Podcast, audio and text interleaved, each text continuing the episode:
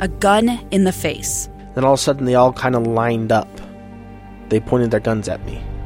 And this is the point where I thought, I'm going to die today. Started two years of horror for an American in Venezuela. They said, You need to give us your phone and get ready because you're coming with us. I'm Becky Bruce, and I spent a year researching and piecing together Josh and Thamy Holt's story about their ordeal in a notorious prison. That's when everything started to turn bad. We had another pound on the door. Boom, boom, boom. And there was the police once again. You can binge all of the episodes of Hope and Darkness on KSLPodcasts.com or wherever you get your podcasts.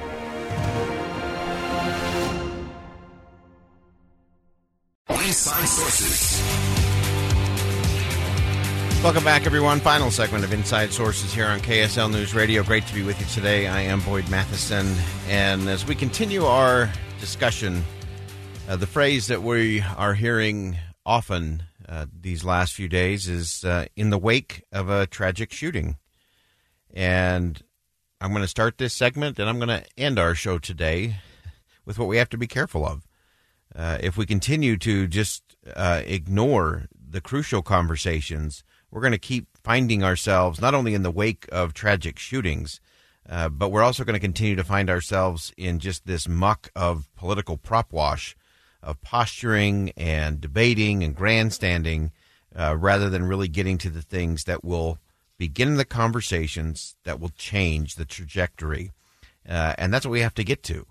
And so, yes, we are in the wake of tragic shootings in Georgia and in Colorado.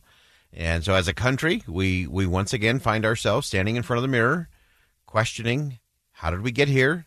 Why does this continue to happen? What is going on in our society? What is going on with our rules and regulations? What can we do to prevent it? And so, how we react to all of this, how we engage, uh, how we get to a discussion of solutions and preventions and protections. Uh, that's protections of both rights and responsibilities, by the way. Uh, that's ultimately going to make the difference for all of us in the future, and if we are going to continue to find ourselves in the wake of tragedy. Uh, if you missed the conversation yesterday, uh, had our, our good friend Jenny Howe, who is just an extraordinary guide and counselor and uh, clinician.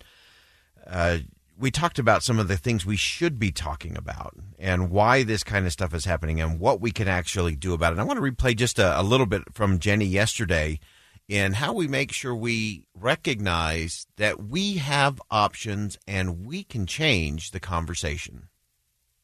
Because, yes, we have an option. We either allow our innate fears to kind of drive our decision making or we allow our values. Yeah. But the problem is somebody that's innately wired with callousness really needs a lot of help Yeah. to identify their values. And we can do that. Yeah. We can do that with people. There's hope. And so, you know, every time one of these incidents happens, I go back to, you know, the research that I did for years and years and years on this topic and, and wonder who this kid talked to. Where where were these opportunities in this person's life to have gone on a different pathway? Because I firmly believe that we we have pathways for people if we would just acknowledge it and change a bunch of systems in our in our cultures. So we, we can continue to, to change and encourage really a, a solution oriented dialogue. Uh, we can get all the perspectives in. We can focus on values driven solutions rather than political talking points. Uh, the one thing that uh, Jenny always reminds us is that we can prevent, we can change. And change will begin. Uh, but it starts with each of us individually. We have to ask ourselves, what am I putting out there? Uh, am I fueling that kind of, of problem? Uh, am I helping foster a culture of contempt? Uh, am I doing things that make it okay to, to have some rage uh, rather than reason? So it does start individually. Uh, it starts in our homes. It starts in our communities, to be sure. And sadly, uh, the politicians wasted no time this week transforming these two tragedies into partisan political battles over Second Amendment rights and government regulation.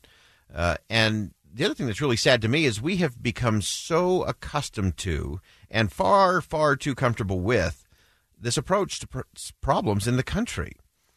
Uh, we allow grandstanding, fundraising, false choices Uh, all of those have replaced reason and compromise and community driven solutions. Uh, and so we, we have to start somewhere different. And so we we have to recognize that we can we can debate reasonable constitutional regulation and and we can also have a really good discussion about the social acceptance of violence in movies and the media and video games. Uh, we can have a, a really important discussion about mental health in this country. And we can review loopholes in the laws that may put weapons in the hands of, of people who might harm others or who might harm themselves. Uh, we see that especially here in the state of Utah. Uh, we can also do two things at once. We can ensure that law abiding citizens who hunt uh, and have interest there, their rights can, can be protected. And and we can talk about a culture of hate and bigotry or prejudice or contempt uh, that dehumanizes anybody who disagrees with us. So we can do all of those things. It's not either or. We have to reject the false choice of all of this. And, and sadly, our politicians who we elect to represent us and to lead the, and foster the conversation are just presenting us false choices. And we have to expect more. We have to demand more. And so I think you can start with some pretty simple things. I think it all begins with some principles and some values. Uh, valuing human life, valuing the differences of people who make up our communities and our country, uh, it, it's really important, I think, to remember that that no one has ever effectively legislated values into the lives of, of people by focusing just on the behavior. So just controlling all the behavioral components to this is is never going to be the solution. Uh, so yes, we need to raise awareness about the negative behaviors, discrimination, hate crimes, abuse, uh, all of those things that uh, cause situations like we've had in Colorado and Atlanta. Uh, yet the the change is not going to happen uh, until we really get to some values of acceptance and understanding and self control and empathy and valuing the differences in others and so on. And this is this is where I think we often get lost because talking about the often easier to measure control of outward behavior, it, it keeps us a safe distance, a far distance, really, from values, principles, things that uh, have to start in our homes and in our communities. And the reality is this is when there is a void in values in a society, laws and legislation are not going to alter bad behavior. Now, where where values are valued, then laws and legislation, regulation that can lend strength, that can give certainty, that can create security, and some guardrails. Uh, all of that's important. And so we, we just have to remember that just talking about the behavior won't change the behavior. We have to get to the values, we have to get to the principles if we're actually going to do that. Any of you uh, who have done a yo yo diet like I have, it's easy to understand the behavior of eating right and exercising. But until you really value the values, the principles of health and vitality, you're gonna you're gonna keep doing the yo-yo diet thing. And the same is true in so many other areas uh, within our society. And so we, we have to be willing to change the conversation. Uh, we started this segment by saying, in the wake of a tragic shooting. And I'm telling you, we will continue to not only be in the wake of tragedy, but drowning in the prop wash of political posturing until we brace, embrace a different idea and a different discussion on principles and values. I'm Boyd Matheson, opinion editor of the Deseret News. Thanks for joining us today. And as always, as you go out into the world, make sure you see something that inspires, say something that uplifts, and do something that'll make a difference. I'm Dave Cawley, investigative journalist and host of the podcast Cold. Don't miss Cold's new season 3, where I look into the unsolved disappearance of Sheree Warren, a woman last seen leaving her job at a Salt Lake City office in 1985.